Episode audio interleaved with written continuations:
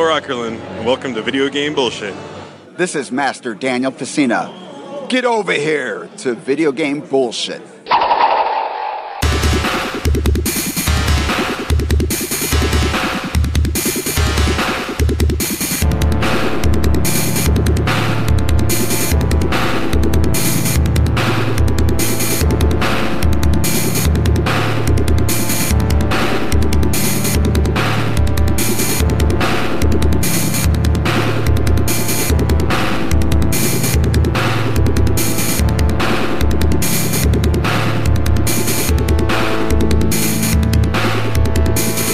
Jeffrey Wittenhagen. I'm an author of multiple gaming books, including collector's guides for both the Nintendo and Super Nintendo. I'm a huge fan of action RPGs like The Legend of Zelda and obscure systems like the Neo Geo and TurboGrafx 16. And we've got guys. Hey, I'm big into uh, no death runs, high score runs, uh, collector of all things vintage and retro. Uh, pretty much anything video game related. I also collect figures, vinyl, VHS, tap handles, old beer signs, and old beer steins.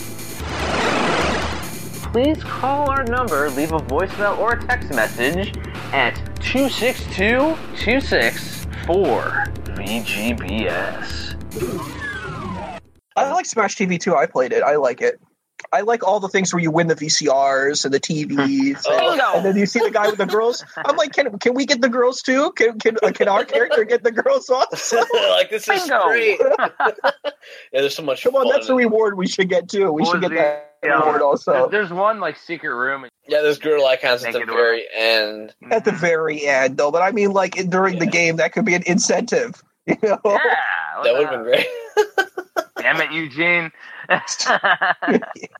Well, yeah, what's cool about that is the double joystick idea where one joystick controls your movement, one joystick controls your firing, and that's like brilliant, which Robotron, you know, really started that. It's it's a whole different idea. Castlevania It's- 4 tried to do that, controlling the whip too. Oh, Castlevania 4's controls are amazing. That's the thing. Going going back to Dracula X and Rondo, like Richter was more of a straight shooter, where with Simon and CV4, they really give you the option to go wild. You know. And also use that to block projectiles, like when they would come at you. Super rad. I totally agree with you. I think that it's funny because I play. I like playing. Um, I kind of. I sometimes I play the first level of uh, Super Castlevania Four, and then I play the first level of Dracula X. It's so much different. It's so much of a Yeah. different experience because even though you have the item crash in Dracula X, Uh-huh. it's so stiff. The controls are utterly stiff, and they are just Big like time. they're unbearable. You know, unless you're a really good Castlevania player, it's a very it's a very broken game. You know, because like why don't they just incorporate the controls with the awesome multi-level whip? They do it in Symphony of the Night, where you're Richter Yeah. in Symphony of the Night, and you have the cool uppercut, the spinning blade dash. I'm like. Why don't we have this stuff? This is the stuff we need in this game, you know? Well, and, and there's been the argument recently that Dracula X on the Super Nintendo is a completely different game than Rondo Blood. Like it's a in parallel. It's not the same Right game now, at you all. you can't whip in the different directions. Well, and what's funny is with what you're saying is almost like just when you started to improve, you like went back. Went back to the original and the original original. Which it has to be said though that that's the the whole thing. Like it's very stiff. Castlevania Yes. one through three, very very stiff, very precise. Correct. Yeah, it's got its own little like directional deal going. You know. True. Yeah, it makes it its own thing. And with what Jeff and I always laugh about, yeah, when you get hit, you always fall back like Ninja Gaiden. Yeah. So you like pay for your mistakes. They, they throw you into the pit, down you sink. A Simon's Quest, though, I always thought would be cool, like movie, because it's so open and there's so many. I you could do like the graveyards and the marshes and like the underground, you know, layers and stuff like that, lakes.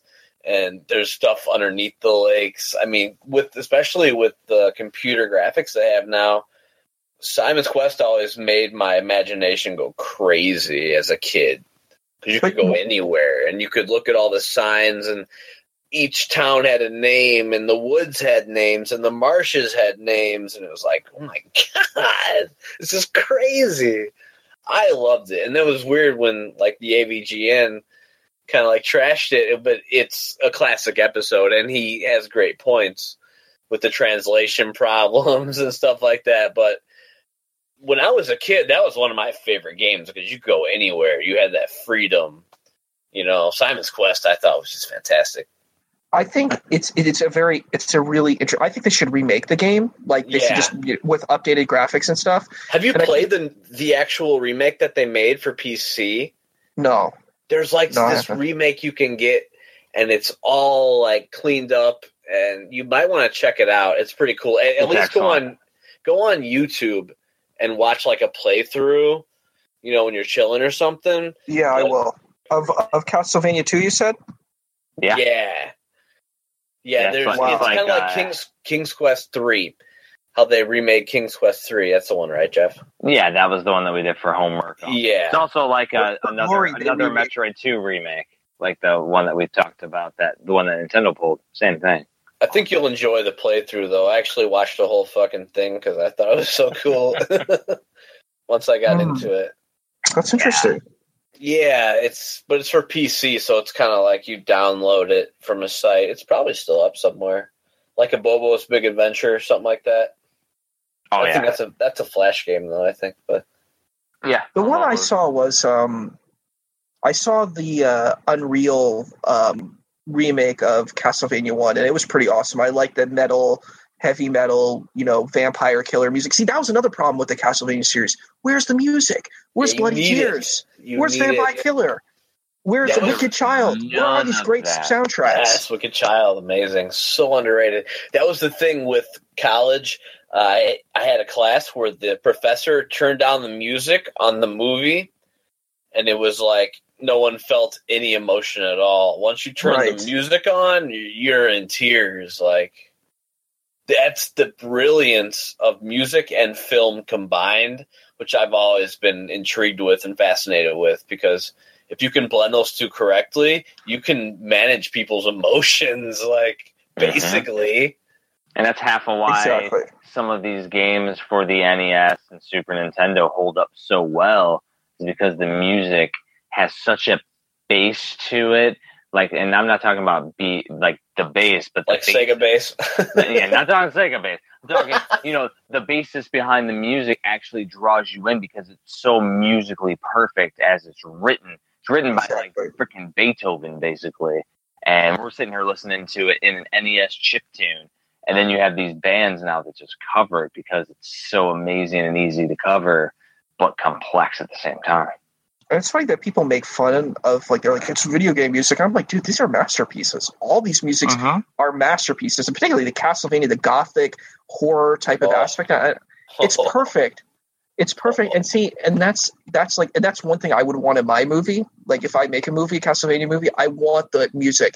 I want to have like at least one track from all the series. Like to have all you know, so people can have that nostalgia come in. And it's like that's what people need. Like they need that. I think Konami needs to get on it too. Like Konami has been slipping up and they need to get their stuff together, you know? Too busy You know, making them pachinko. Konami. Pachinko. Pachinko Konami. Well, Too the, worried the about whole making their pachinks, man. Well, I, I still credit Castlevania teaching me how to play guitar, teaching me the pedal point, you know, going back to the same note over and over again, like Bach. It's Yeah. that's like there's a pedal point aspect, and then the whole prayer, like that, just that whole um, scale, which every it's everything's based on scale. So if you Right. know how to play a scale, you'll never hit a wrong note. You're Um, right. Right. yeah, so that's like the medieval scale, and Jeff and I played so much like metal and just Uh-huh. like acoustic too, and folk, I play acoustic, yeah. ambient stuff like that, and that's that was the whole thing where it always centered around that the medieval badassness of it, and it just Exactly. it, it never gets old, and it's never it's not too cheesy, you know, it's just right in my opinion. I, I totally it. agree. I Yeah, totally agree. And. I, and I think the gothic horror is such a Oh. powerful thing.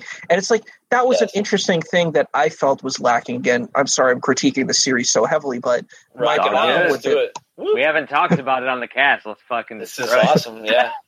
But my real my real problem with it is it's way too much talking. It's way too much like you know, um, like they have this kind of romance and stuff. I'm like, but that's not what Castlevania is about. They need to do what Castlevania is about, which is it's fighting monsters. It's about going out there and adventuring and seeing these great landscapes. They do that a little bit, but it's not just one monster. You see Medusa heads, you see dogs, you see zombies, you see all these am- werewolves, all these amazing creatures that are in this world. Frankenstein monster, they're all there. You know, Medusa's even there. You know, interesting like this hippogriff Yes. bird is there. I'm like, can we get the monsters here? That's a part. What's Castlevania's about? It's the mythology. You see, in religion, in like comparative religion, Castlevania is the perfect thing for me because it has it's completely comparative religion. It has all these ancient, you know, things from mythology all thrown into this one situation. Exactly. Yeah, yeah, yeah. All the bosses, like Well, and the, The whole mummy. thing, yeah, and the mummy. Cyclops, Minotaurs, All of it. fucking mummies from like Egypt. We even have Egypt here. You know, your Werewolves, classic everything. show. The actual, the yeah. actual show like spends more time sitting in that town, just That's terrible. developing the the background of why they're there instead of actually just focusing on the en- the bad guys and the enemies and It's like such a waste. and so the priests and the priests are the bad guys and i'm like that's not what Castlevania is about like see if i had that in my thing you could have as a subplot but it's the major plot the priests are corrupt. And i'm like dude why Oh, doesn't the priest become like a vampire or something? And then and then um trevor has to fight the the priest that killed uh or you know that killed the wife of um of um uh, exactly because he caused the problem. That would have been interesting no a monster comes and bites his head off. I'm like what a wasted what a wasted You- you know what opportunity. That's really the thing to build like- a character too. yeah, it, it seems like exactly. Yes, building the character is that's exactly the what it biggest is. thing. Because like it seemed like the whole first season they literally keep dangling the fucking carrot at you saying look we're gonna do castlevania. We're gonna do it. We're gonna do it. Next season we're gonna do it. We're gonna do castlevania. The whole freaking time because like literally the subplot was dracula and his minions. That should have been the main plot but it's like oh no we're gonna get that next time. But that's what it looks like. Exactly. Exactly. no climax no exactly. it's like oh we need a catharsis. If you're going to build up, like I'm going to, I'll give you a spoiler of my story. Okay, so this is a spoiler of my story, so you can know what I'm doing. I'm going to Spoiler. give you a little All spoiler. right. So you know Shaft. so you know Shaft is is the bad guy in Symphony of the Night and Rondo of Blood, right? yeah yeah, Yeah, Well, he's, the- yeah. he's second to Dracula. He's like the the sorcerer. But he's kind of the major. He's the major antagonist, basically, throughout the whole story, and he brings back Dracula. Of course, Dracula yes. is the penultimate, you know, it's the ultimate boss, but he's the Yes. penultimate boss. But my character is a descendant of Shaft. So he has a chip on his shoulder, right? He's a necromancer, right? So he ha- he's a great sorcerer, but he wants to be better than his ancestor. He wants to be better than his ancestor, and he wants to Cool. destroy the Belmont, you know, at this time because the Belmont killed his ancestor. So he wants Sure. revenge. Makes sense. So that's the part of that's a part. He has this chip on his shoulder, and he's like, "I'm going to become the greatest," you know, nemesis. And I think that's a, and, and and it builds up because this character, you know, meets with the protagonist several times. He doesn't just fight him once; he fights him several times. So you get to see the progression between him because he first and first and first and foremost, he's far more powerful than the protagonist because his magical power is so strong. You know, he's stronger than Shaft is. You know, he has Yeah. because he can do necromancy too. Well, Shaft is able to summon monsters too, right? He Mhm, summons yeah. Medusa and he summons the Frankenstein monster in one battle. If you play in Rondo of Blood, there's an alternative battle where Shaft summons these monsters where you fight them. Yep, So absolutely. m- m- my character, this the ant- major antagonist is the descendant of him. So they they have this blood feud. You know, like bloodlines, like you know Castlevania bloodlines. There's Yeah. a bloodline feud going on. So he, the, one is coming from one bloodline, the other's coming from another bloodline, and so they they have this antagonism against each other, right? You know, mm-hmm. this this this age old battle against their their families. You know, so I think it's important. And in, in both, and actually, it's interesting because my protagonist is more of like a, a magician. He's more of a sorcerer than he is a warrior. So he, th- that's the funny thing. So he relies on mostly his sorcery, but this other, his antagonist has more powerful sorcery than him. You know, he learns how to use like the the vampire killer and stuff too during the, the story, but he d- he doesn't begin off knowing how to use having a great weapon, you know, format like the other his ancestors have.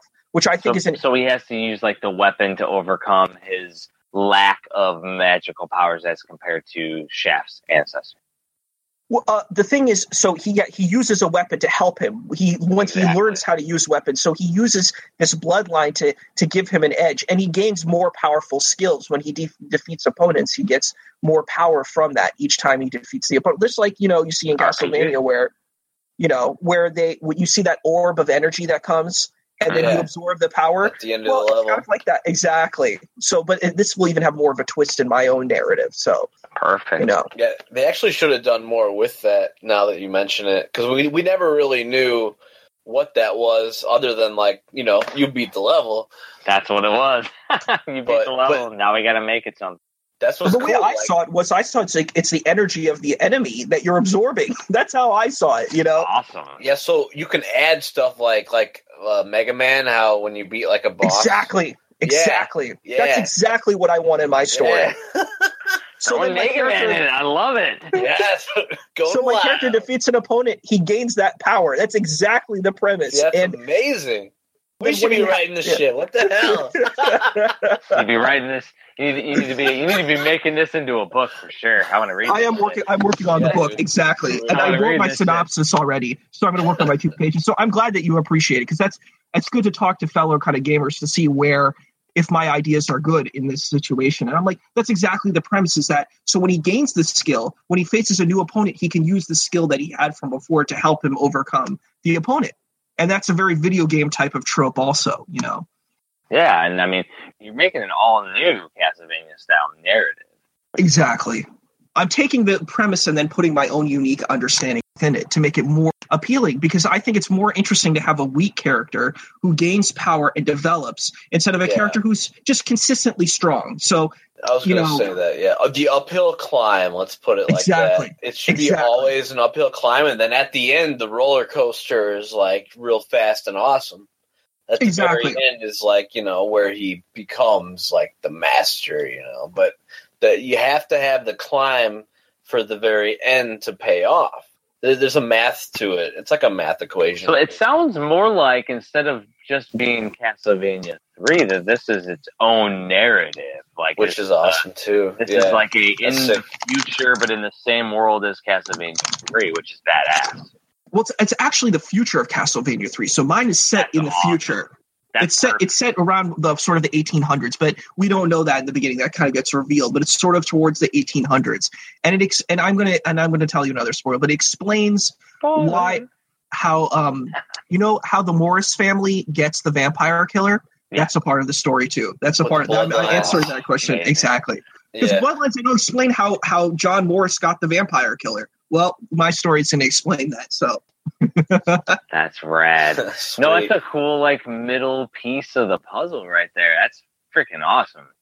And and the thing is, is that you could go about writing the book in a, a couple multitude of ways too. You could even do it with some, you know, actual imagery and pictures that are drawn by an artist throughout the book, like like a Worlds of Power style, but still write it in your own style and not write it for, you know, like a child's version, which is like the Choose Your Own Adventures. It's written for a younger audience. You could write it, but then still add the actual art to it. So you have some gothic art throughout.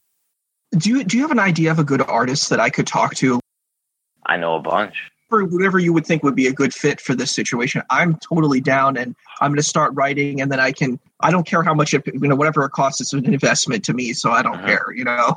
yeah. No, I, I know a few really awesome artists, like ones that have a really cool evil aspect to them. Um, and yeah, we'll we'll we'll talk offline, of course. So that way, that sounds awesome. In case they're not interested, we're not diming them out on air. right. That's fine. He's trying to do that.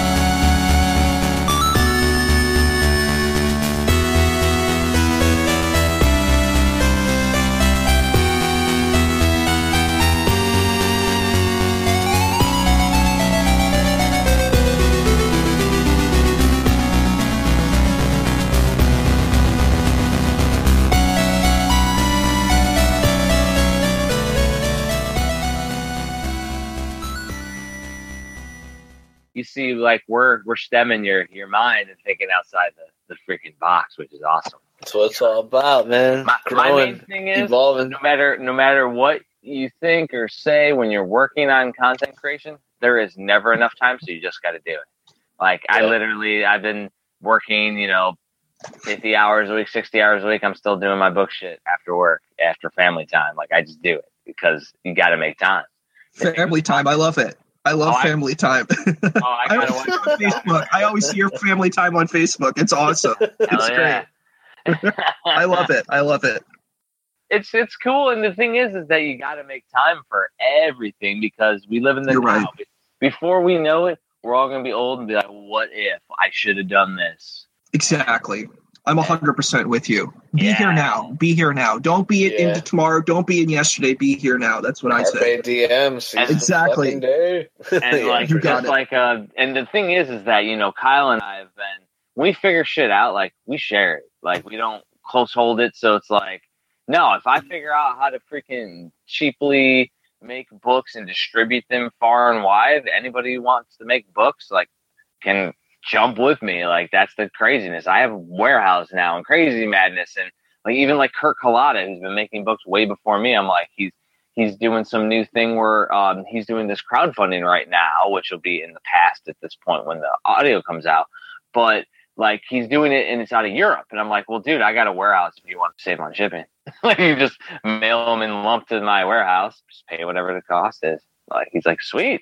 It's like just help out everyone, and then we all fucking grow, and all our hobby gets cooler. That's what we want. I'm totally with you. I think we have to support each other because that's how these great Yeah. ideas are going to come out. Like that's the problem why we don't have good video game movies is because we're letting these garbage makers like I'm sorry, like Uwe Boll produce this gar- House of the Dead garbage. Like I couldn't believe that. House of the That Dead garbage. All these. Every Alone in the Dark garbage. Like I, I it's unbelievable. It's like and he and he's and he's putting this defamation on video games. You know, Lord I of the Dark. he's What's the also- story with Lord of the Dark? Alone in the Dark is basically this kind of like it was the first ho- survival horror game. I have like a YouTube run through where I go through every situation. Yeah, situation. Kyle's very familiar with the game. It's so what's what's the the, Oh, the what's- movie? Oh, you're asking about the movie? Edward Carnby, but he's uh he's what's that guy's name? Christian Slater. He's Christian Oh Slater. yeah, yeah. And and and these people have these mutant things in their spines, and I'm like, that's not what Alone in the Dark is about. No. For plus, plus Edward Carnby's way in the past. You know, he's like this character who exists in the like what was it, the 1800s or something? You know, it was like a long, long time ago, 19th century, and I'm like.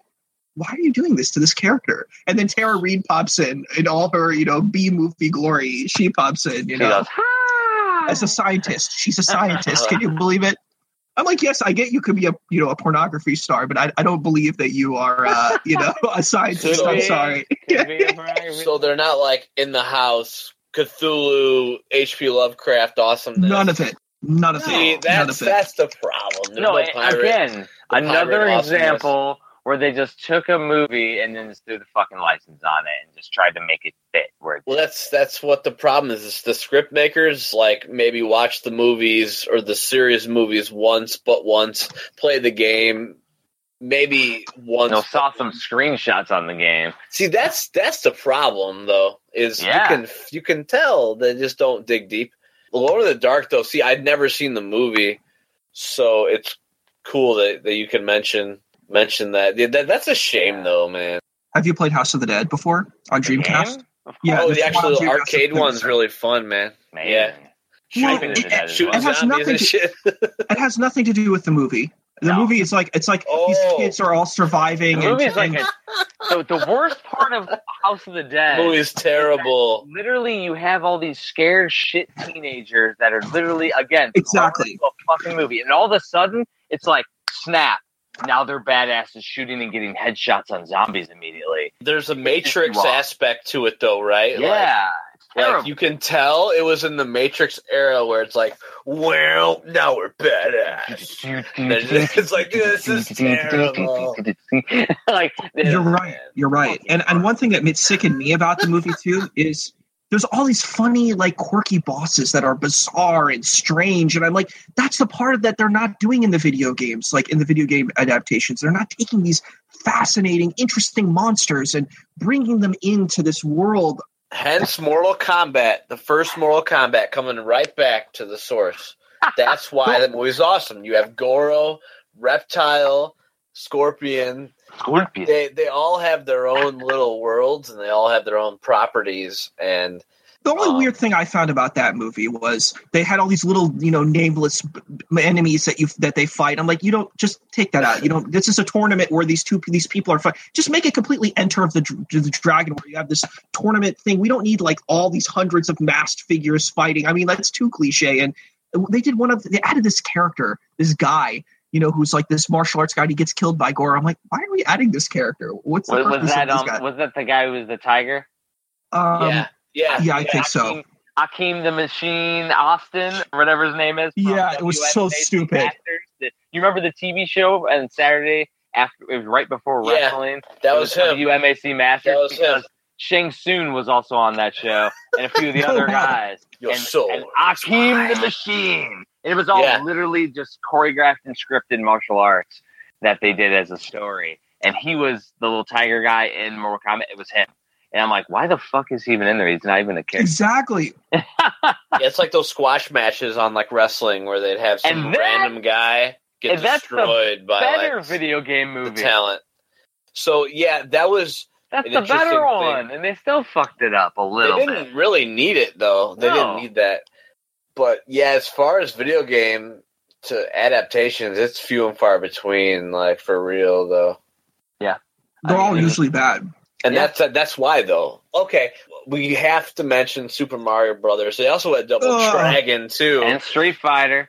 I think Super Super Mario Brothers got like half a star, but it has nothing. Like the Goomba is wearing oh, like a It's so trench coat. Movie's so like, good. why is it? Why does the Goomba have a trench coat on? Like, why is he? Yoshi's Why like- is he tall? Like, what the fuck is happening? Where's the mushroom? Why are everybody lizards? Where- where's the- and you know the, the lizards and Mario are really colorful and interesting. Like you have the um the Hammer Bros who throw the hammers and stuff, right? Yeah, They're yeah, all yeah. very colorful. Inter- and I think I don't know if Super Mario World came out at that time. I'm not sure what the the movie the year the movie came out because Super Mario World came in like 1991 or something like that. Uh, I don't know when the Mario movie. Brothers was released around the Mario 3 era. Okay. There's a lot of interesting characters in Mario 3 too. There's a lot of fascinating, interesting characters. in Yeah, oh, so many. I mean, come on, like The sun. You can have the sun who's chasing Yes. after you. You know, They like even- come on. thought it was a badass. They even I fucked it up this. and didn't have Princess Toadstool, but they had Princess Daisy in the movie from Mario Land. And I'm like, is that even really Daisy? Like, it's like it's like some reptile type of thing. I'm like, what what's going on here? So correct. Monument's correct that Yoshi is in the movie, so it is post Super Mario World. Like, who blessed this That- shit? My God. That's not Yoshi though. That's a that's a that's a not. raptor. That's not They say, Yoshi. they say his name is Yoshi.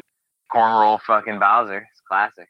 Oh, it's so cool. Uh, Modamet has a has a, a a Koopa avatar. I love it. It's got Larry. Larry, yeah. So I think that for me personally, I'm just like, yeah, Mario. When I saw that movie, it was it was atrocious to me personally. I was just like, it's not even fun because Mario is colorful, and it's like if you want see Castlevania, that would be a better world for Castlevania. It's dark and it's gothic. You know, like it's like there's a kind of dark, shadowy world. You know, it's Yeah, you forced to the gotta have it.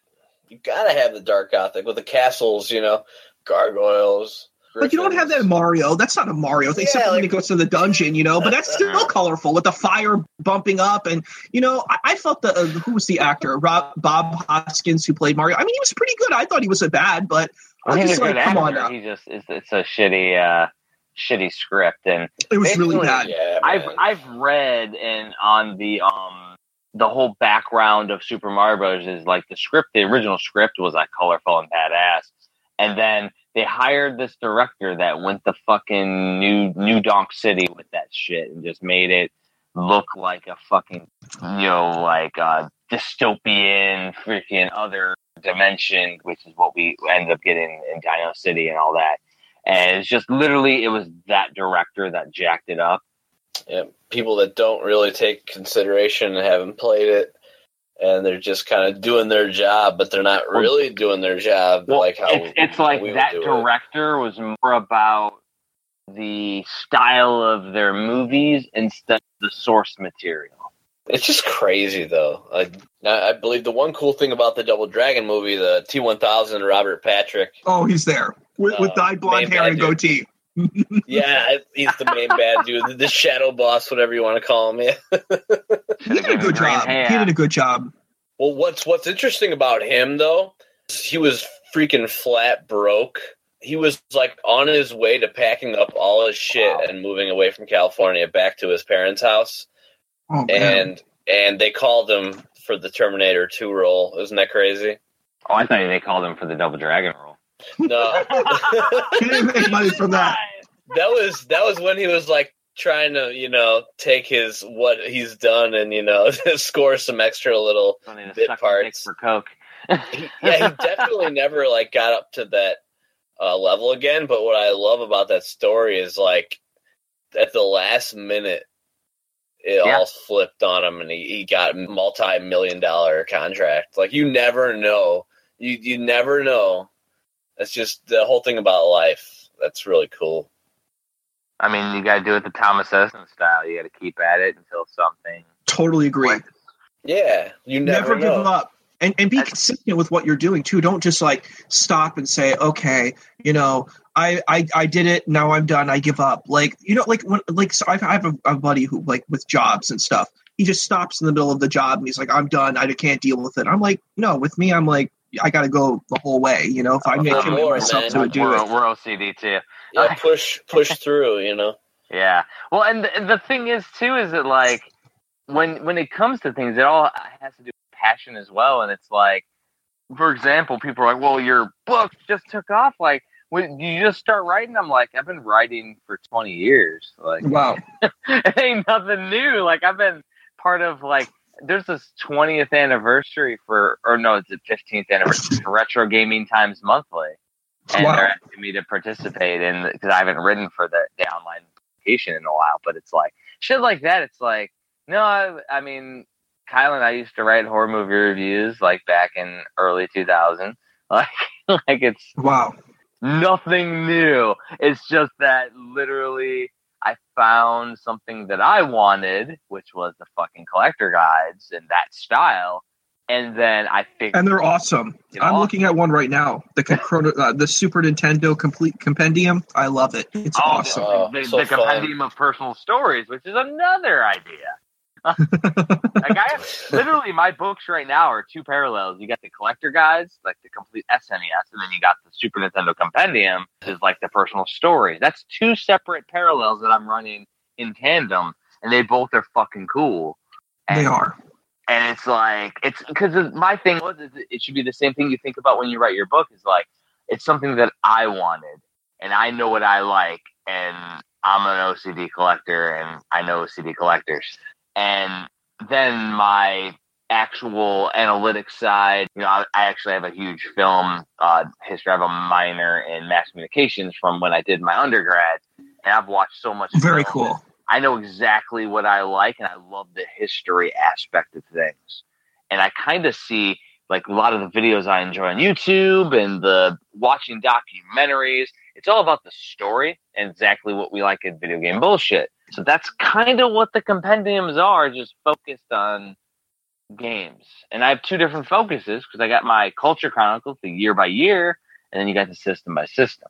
So like that's where I'm going. So when you do your writing, you got to think about like what can you do to make it something that out of the blue you would want.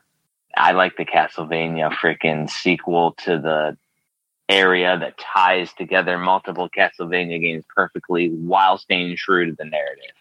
The passion, you can tell the passion's there, and you you, you And really love it.